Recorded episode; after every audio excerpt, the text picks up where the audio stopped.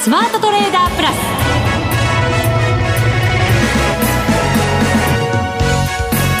全国のリスナーの皆さんこんにちは。内田まさです。この時間はザ・スマートトレーダープラスをお送りしていきます。この方をご紹介しましょう。国際テクニカルアナリスト福永博之さんです。こんにちは。よろしくお願いします。よろしくお願いします。はい。さて日経平均株価今日は続落となりました。3万323円34銭で188円37銭安で大引けとなっています。はい。えー、日経平均株価、ちょっと続落という形になっておりまして、はい。まあ今日は実際あの、まあ、あのアメリカの株式市場と連動することが多いので、まあ、あの昨日は反発して、まあ、アメリカの方では3指数ですね。ニューヨークダウ、ナスダックそれから S&P500 それぞれ上昇して、まあ、反発して終えていたので朝方はまあ100円ほどちょっと上昇する場面あったんですけど、はい、まあ、結果的にですね、えー、値を保つ,、えー、保つことができずに、えーまあ、5番に入ってからはなんと300円以上マイナスになる場面があったと。そうですね、結局だから寄り付き直後の値段が今日の高値になったそうですそうです。はい。えーえーまあ、しばらくね揉み合ってたんですけどねプラス圏で揉み合ってたんですがえー、もう本当にあの寄り付きのその時の高値といいましょうかねプラスに入ってたところだけで10時半ぐらいからまた売られる展開になりまして、まあ、5番には下げ幅拡大と。でそのまあ下げ幅拡大の一つの要因としてまああえて挙げるとすればですけどあのー、やっぱ香港反戦指数ですかね。えー、それあえてでいいんですか？結構大きな問題になったりとかっていうことは、ね、やっぱり今、はい、相場では心配されてるんじゃないかと思いますけど。ね、えー、まあ、ですからそのいわゆるその連鎖が始まるかどうかですよね。そうですね。そこですよね、えー、はい。まあ、あのこれまでもですねあのいろんなショックっていうのがありましたけど、それって、まあ、一社だけで終わるのかあるいはその連鎖として他に広がっていくのかでまあ、特にあの、まあ、リーマンショックの場合ですと、リーマンがやっぱカウンターパーティーになってたっていうことがあって、カウンターパーティーっていうのは、あの資金の受け手と出し手を両方やってるってとこなんですよね。はい、ですからその、まあ、言ってみればこう、人の体で言えば心臓のような部分になっていて、で、まあ、血が入ってきて、そこからまた出ていくと。ですからその心臓が止まっちゃうことによってですね全身に血があの行き渡らなくなってでそこであの体全体にこう影響が出てくると、うん。ですから、例えば血管が切れたとしても、まあ、それは一部であれば、あの止血すれば問題なく、あのまあえー、大事には至らないわけですけどね。ですからそういった部分で、この、えー、中国のこの恒大集団というところがですね、まあ、債務問題のこの深刻化っていうことが言われてはいるんですけど、えー、あのなかなかその中身がちょっと見えませんからね。そうなんですよね。えー、で、あと一社で終わるかどうかっていうことで考えれば、中国政府が、あのー、どの程度、えーまあ、手を差し伸べるかどうかですね、いわゆるその救済をするかどうか、はい、でやっぱりそこで見ておきたいのは、やっぱ上海総合指数なんですけど、まあ、そのあたりもですね、えー、今日も下落はしているんですが、どうですかね、まあ、あの香港反戦指数ほどの下落幅にはなっていないということで、えー、まあ、やっぱりあの、えー、中国政府によるあの救済期待というのが、まあ、若干こう、まあ、上海市場の方があるのかなという感じはしますけどね。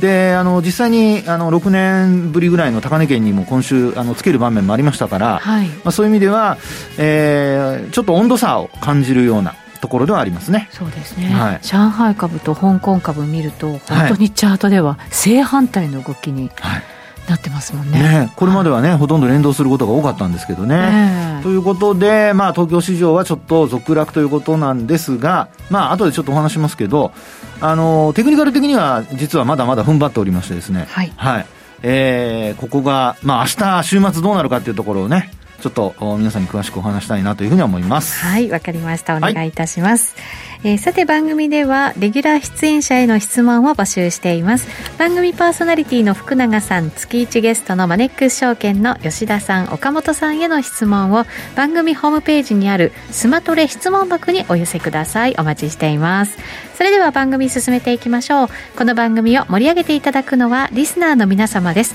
プラスになるトレーダーになるために必要なテクニック心構えなどを今日も身につけましょう。どうぞ最後まで番組にお付き合いください。この番組はマネックス証券の提供でお送りします。スマートトレーダー計画。よーいドン。さあそれでは、まずは株式相場について分析していきたいと思います。はい、えー、福永さんからは、続落になったとはいえ、テクニカル的には踏ん張っていると。ええ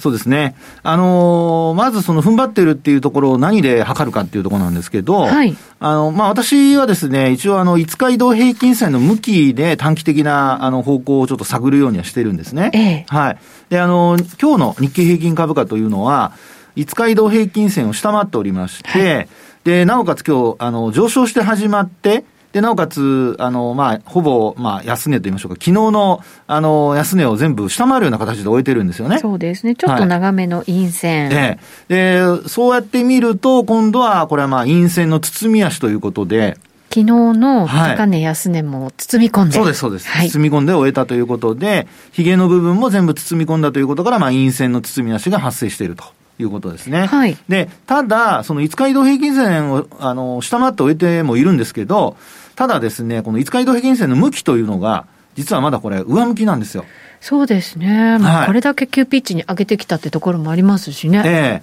えー、で、意外とですね、今日、あの、まあ、188円で、なおかつ取引時間中、先ほどもお話したように300円以上値下がりする場面があったんですが、下げ渋ってくれたことによってですね、5日移動平均線の上向きが一応続いているということなんですよね。はい。で、あの、5日移動平均線の向きが明日も、あの、週末も、えー、上向きを続けるためには、これやっぱりあの、えー、少なくとも反発する必要があります。はい。ですから、マイナスで終えると、あの、まあ、私がお話している、その踏ん張ってるっていう意味合いは、これもうあの、えー、打ち消されることになりますね。そうですね。はい。ということで、そうなると短期的にも下向きのトレンドがこう出てきてしまうということになりますので、えー、下降トレンド入りということから、ちょっとですね、あのー、来週に向けての値動き、来週はあの FOMC もありますしね。はい。えー、で、そうなってくるとアメリカ株もちょっと今上値が重たくなってきている状況なので、えー、まあ反発したとはいえですね、その辺のところからすると、東京市場もですね、ちょっとひょっとすると3万円の攻防になるかもしれないと。うん下回って、えー、5日線を下回ったまま終えて、なおかつ5日線が下回ると。あの、下向きになると。はい。で、あの、細かい話ですけど、この5日線が下向きになる水準、うん、これあの、皆さん、えー、基本的にこの単純にですね、あ、下向きになったとか、上向きを続けたとか、あの、今からでも実はこれ予測できるんですよ。寄り付きの価格だとかで。どういうことかというと、はい、もう本当これ単純なんですけど、あ、聞いたらあ、そうかってもうすぐに分かっちゃうんですが、要は今日を含めて5日前の株価ですね。はい。これが、まあ、捨てられるわけじゃないですか。そうですね。えー、で、捨てられて、で、なおかつ、金曜日の、えー、まあ、終値、あるいは寄り付きだとかの値と入れ替わるわけですよね。はい。となると、実は5日前の株価を上回っていれば、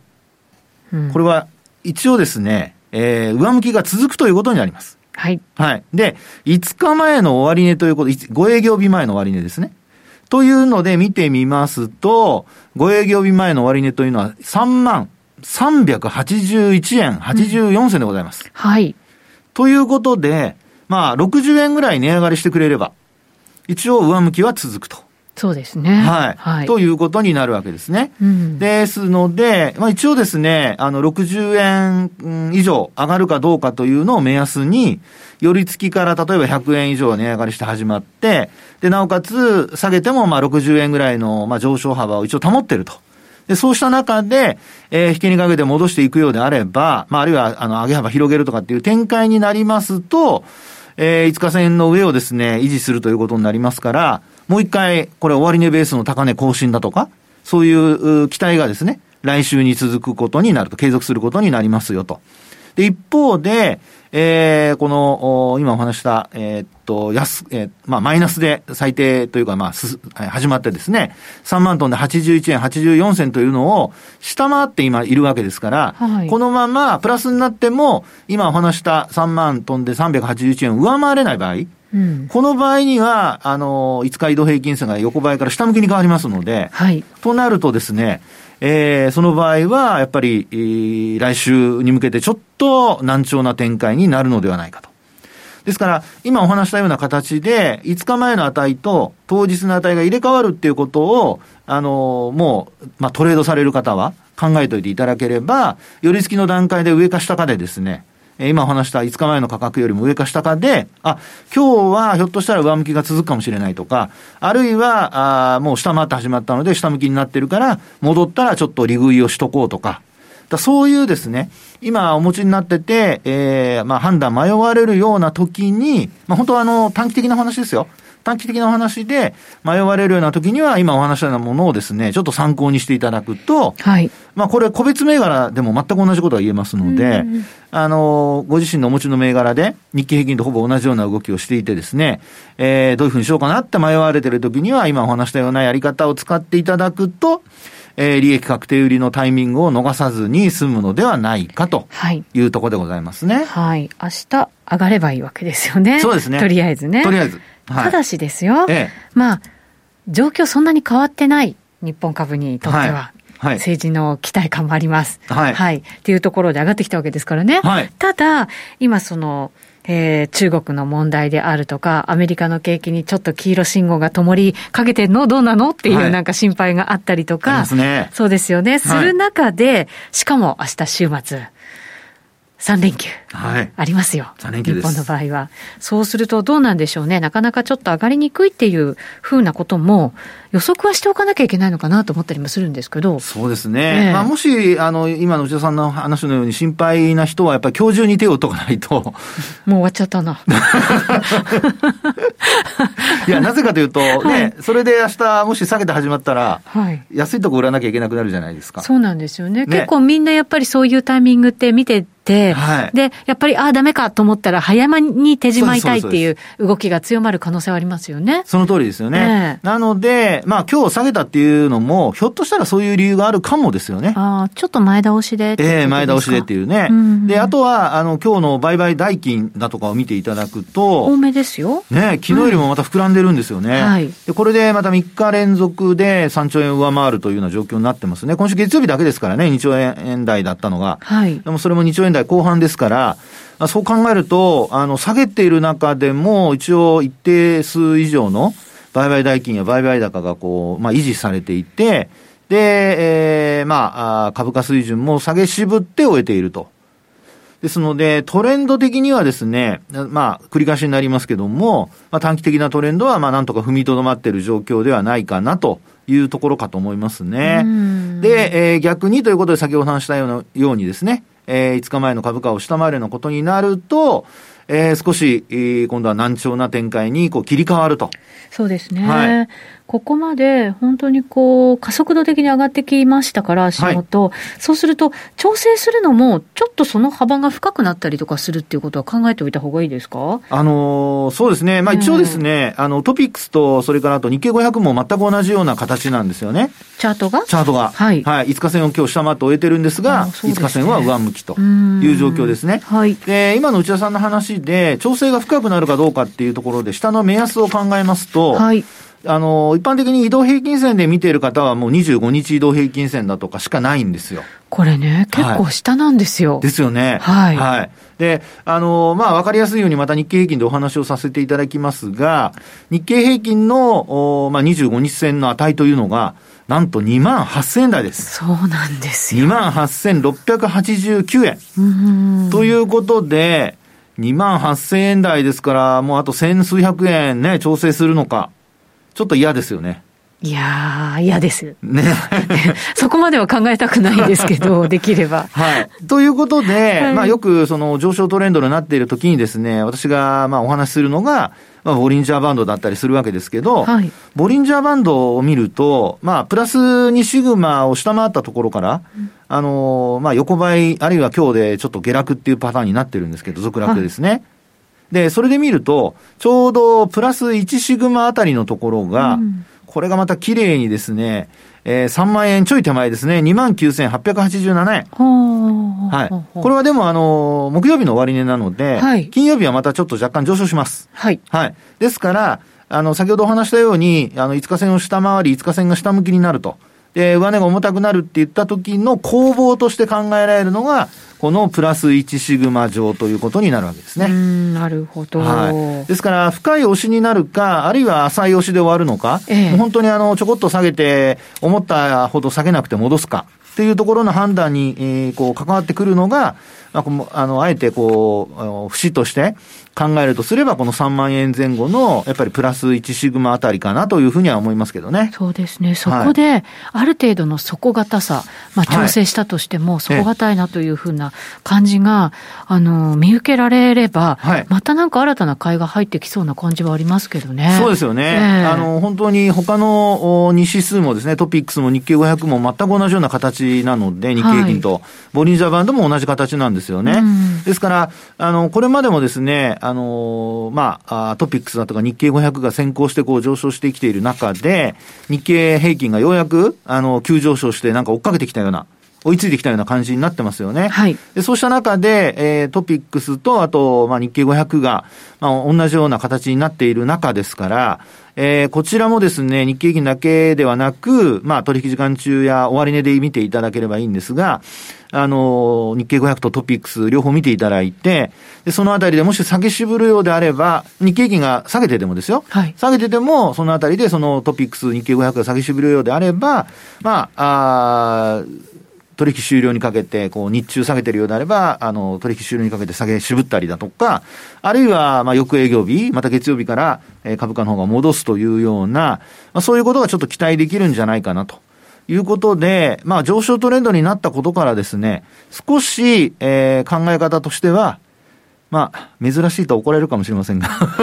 少し強気でもいいんじゃないかな、なんて思ったりしてるんですけど。そうですね。福永さんでもここ数週間ちょっと、はい、強気な感じでしたね。い やいやいや、まあね、トレンドが変わればね、まあ私もあの、人の子ですから、一応トレンドに沿って、人の子っていうのも変ですね。あの、トレンドに沿って、はい、あの、お話をしているだけですので、まあ、あの、そうした動きをですね、えー、期待させるような終わり方ができるかどうかっていうところが、やっぱ金曜日の、あの、ポイントになってくるんではないかと。そうですね。はい、いうところだと思いますけどね。あの、ここのところ外国人の買いも非常に強くて、はい。えっ、と、今日発表された、えー、はい、あの、投資分門別売買動向ですよね。はい。先物と現物合わせると、はい。外国人1兆円超えなんですよね。すごい、ね、すごいんですよ。だとするならば本当に株価がどう動くってすごく重要で、はい、どっと買ってきたものをね、そのまま高値掴みのまま寝かしとくのかって言われたら、そんなことはないかもしれないじゃないですか。寝かしておくって。ちょっとぐらいね、い寝かしといてくれてもいいんですけど。はい。はい。いや、あのー、そうですね。これ、えっと、2週連続の買い越しですかね。えっと、そうですね。外国人投資家は、はい、えっと、先物に関しては3週連続、現物が2週連続。はい。はい、で、あの、個人の方は3週連続で売り越しのようですね。これ、現物の話ですけどね。はい、ね。はい。で、あのー、外国人投資家の投資傾向として、ええー、まあ一つよく言われるのは、まあ、買い越しを続けるとか、売り越しを続けるとか、意外と継続する傾向にありますよね。トレンドがね、出やすいって言いますよね。はい、で、もちろんあの金額は大きいんですけど、あの、先物が3週連続ということになれば、やっぱり先物を、あの、買って、うん、で、そこから今度現物に移ってきたってことですよね。はい。ですから、あの、よく言うその原先ってよく言うんですけど、現物と先物合わせ原先の、あの、買い越し基調が、まあ、ここに来てこう固まってきてるような、そういう印象じゃないですか。はい。ですから、あの、金額がですね、減る可能性はあっても、あの、いきなりこう、売り越しに転じるっていうのは、まあ、よほど、あの、来週ですから FOMC とかもありますので、まあ、そこで何か、あの、変わる可能性はありますけど、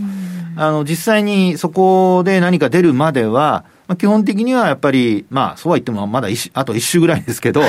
あの、今週も含めたら3週ぐらいになりますけど、2週か。まあ、あの、続く可能性はあるのではないかなと思いますけどね。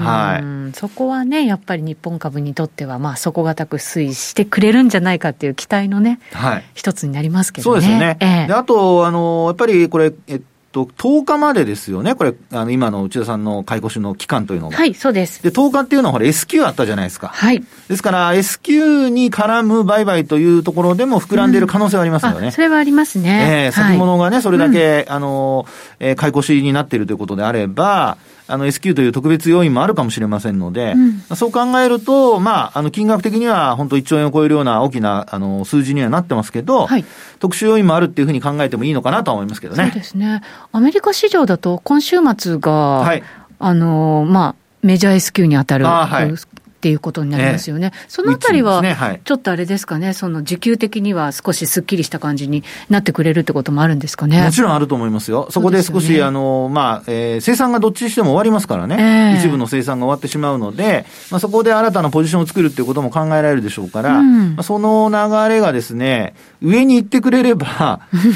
ね、まあ今のところですね、ちょっとチャート的には、あの、ダウは特にちょっと下向きになってきているので。あ、そうですか。はい。ダウはちょっと警戒した方がいいかなと思います。その S q に向けてなんとなくいろいろ動いてたのかな、みたいな感じはしてたんですけど、ええ、どうなんでしょうね。S q に向けてなんですけど、そこから戻しきれてないので、えそうですか。S q の後もちょっと心配ではありますね。はい。はい。わかりました。頭に入れておきます。ちょっと温度差があります、日本株と。確かにそうですね。はい、はい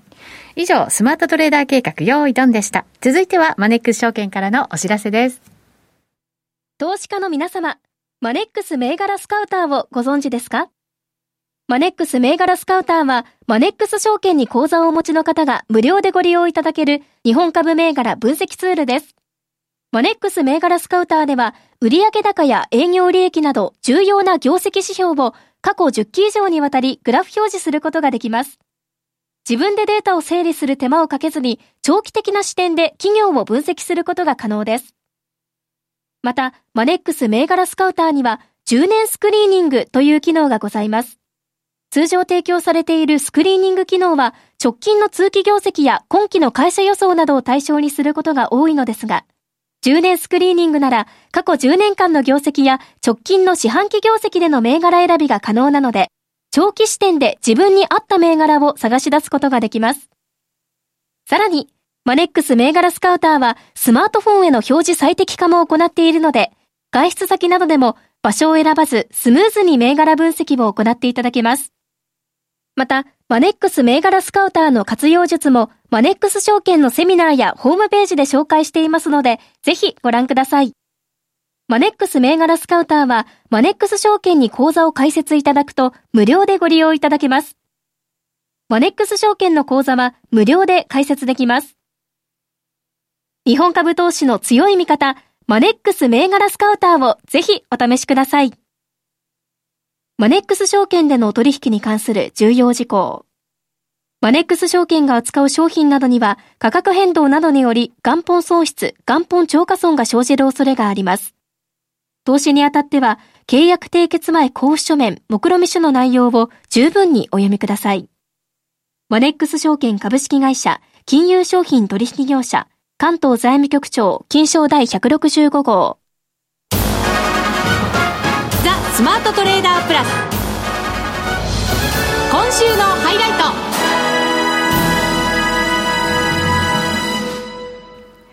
さて、ここからは為替相場について分析していただこうと思います。ドル円現在109円35銭から36銭あたりとなっています。若干やっぱり円高方向ということになってはいますけれど、株ほど大きな動きではないなという感じはするんですけどね。そうですね。えーまあ、円高かドル安かどっちかってなかなかちょっと難しいですね。今のこの動き見てますとね。難しいですね。確かに、ユーロドルなんかを見ると、ユーロの方がちょっと負けてるなって感じがするので、はい、ドル円見てるとドル安い、ドルが安いんですけど、はい、他見ると別にドル安くないよねっていう感じですよね。ね本当そうなんですよね。えー、ですから、あの、値動き的にですね、本当どこを基準にするかっていうところで、なんか見方が変わってきちゃうんですが、はい、今の内田さんの話話のようにですね、クロス、まあ、レートで、あの、いろんな通貨ペア見てみると、バラバラなんですよ、意外と。はい。えー、なので、あの、本当に今、どっち方向に動き出してるかっていうことは、あの、判断するの難しそうなんですけど、ただですね、まあ、皆さんよくトレードされているドル円で、えー、ちょっと見てみたいんですが、はい、まあ、ドル円で見るとですね、えー、まあ、昨日、一昨日のこの下落からですね、ドルのまあ下落と言っておきますけども、あの、ドルの下落から少し、実はこのボリンジャーバンドなんかで見ていると、あの、まあ、円高方向へのトレンドがちょっと出始めてる感じなんですよね。あの、広がり始めようとしてますよね、今ね。あの、よく言うそのスクイーズからのエクスパンションっていうやつで、ちょうど、まあ、今回は、あの、ラッパとは言いません。私は今日は、あの、魚の尻尾と言わせていただきます。ああ。はい。なんかこう、お魚のあの、えー、ちょうどお腹のところから、まあ、背びれのところから尻尾にかけての。はい。なんかそういう、こう、なだらかなですね、うんうんうん、あの、こう、すぼまり方から、魚の尻尾のようにパッと、あの、広がってるような、なんかそんなイメージなんですよ。イメージも、なんかアジとかそういう感じじゃなくて、ななんだろう、ホッケみたいな、ホッケみたいな感じ。ちょっと太い感じの、尻尾もちょっと太いけどみたいな感じの。そうなんですよ。はい。ねまあそういうちょっとですね、まあボリンジャーバンドをそんなに例え方していいのかどうかわかりませんけど、まああの、食事時でもありましょうし、なんか食事時とか用意されてる時間かもしれませんけど、はい。はい。まあそういうところでですね、お魚のこう、形をちょっとイメージしていただければいいんですが、うんうん、まあそういうところの中で、まあちょっと尻尾のですね、あの、ヒレのあの下の方にこうね、かあの、ローソク足がこう下がってきてると。そうですね。いうことなんですよね。ここで戻せないとね、やっぱりちょっとトレンド出ちゃいそうですよね。そうです、そうです。で、そこでですね、ちょっとポイントになる価格とかをちょっとお伝えしておきたいと思うんですが、はい。一応あの、まあ、水曜日の段階で109円の、まあこれ私が見てるところですけど、11銭をつける場面があったんですね。はい。で、直近でですね、この水準まで、えー、まあ、ドルが下落した場面をというふうに探ってみると、ちょうどお盆の時期ですね、8月16日。で、これはですね、109円の10銭、はい、107っていうところまでありまして、で、この水準を割ってくると、えー、今、内田さんの話にあったように、ちょっと走り始めるかもですね。ただ、今日は本当に小動きで、えー、まあ、昨日もちょっと戻して終えているっていうところもありますから、まあ、値動き的にはですね、下向きのマイナス2シグマあたりでこう止まってると。はい。ちょうど押し返されているような状況ではありますね。うんまあ、ですので、あの、バンドが少し広がってきているということと、それから価格の節になる、まあ、やっぱり109円の10銭前後。まあ、ここをですね、割り込んでくると、えー、一旦は、あまあ、109円割れを試すような、そういう動きが見えてくるかもですね。で、一方で、あの、戻すようであれば、まあ、基本的にプラス、失礼、マイナス2シグマ上を維持できれば、これは、あの、下げ止まりから反発を試すような展開になってくると思いますので、まあ、やっぱり109円の10銭割れをね、見込んでいた投資家から、投資家というかまあ、トレーダーもいるでしょうし、はい、そこからの戻しというのも考えられますので、まあ、やっぱり109円の10銭前後が、まあ、今晩から明日にかけてのポイントになってくるのではないかというところでしょうかね。そうですね。はい。なかなかでもやっぱり109円ってところをこう下回っていくと買いも入ってきてみたいな動きが、ええ、結構ね、続いてた時期もありましたよね。そうですね。ええ、まあ、ですから、あの、この水準やっぱ割れると結構、やっぱり投資家というか、まあトレーダーもそうですけども、あの、円高への警戒が高まる可能性ありますよね。はい。なので、えー、まあここを割らせたくない人たちはやっぱり死守してくるでしょうし、買い物入れてくるでしょうし、まあ一方で、あの、割らせたい人はっていうことで売ってくるでしょうし、まあその攻防っていうのが、あの、今週あたり出てくるかもですね、今晩から明日にかけて。そうですね。はい黒線なんかもね、結構やっぱりちょっとチャート的に見ると、これ崩れちゃってるんじゃないかななんて思うものも結構あったりしてね。はい、ね。ですから、ちょっとこう、金融政策の発表前に、あの、こうした動きになってきているっていうところを見ると、えー、少しくと、あの、じれてきたっていう投資家が経済指標の発表を見て、仕掛けてきている可能性ありますので、はい、あの、巻き込まれないようにはちょっと注意していただきたいなと。要は、まあ、戻っていく可能性ありますのでね、一旦触れたとしても。そうですね。はい、触れる前の水準に戻る可能性がありますので、注意はしておきたいなってところでしょうかね。はい。あの東京がお休みの日って結構動いたりとかすることもね3連休ですからねそうなんですよ皆さん何をしてお過ごしになられるのかしらはい楽しんでいただけるとね、はい、少しはね。はいましょう。ということで来週の木曜日はお休みということになりますので、はい、また、えー、1週間空けてねそれからお会いしたいと思います、はい、ここまでのお相手は福永博之と内田まさでお送りしました。この番組はマネックス証券の提供でお送りしました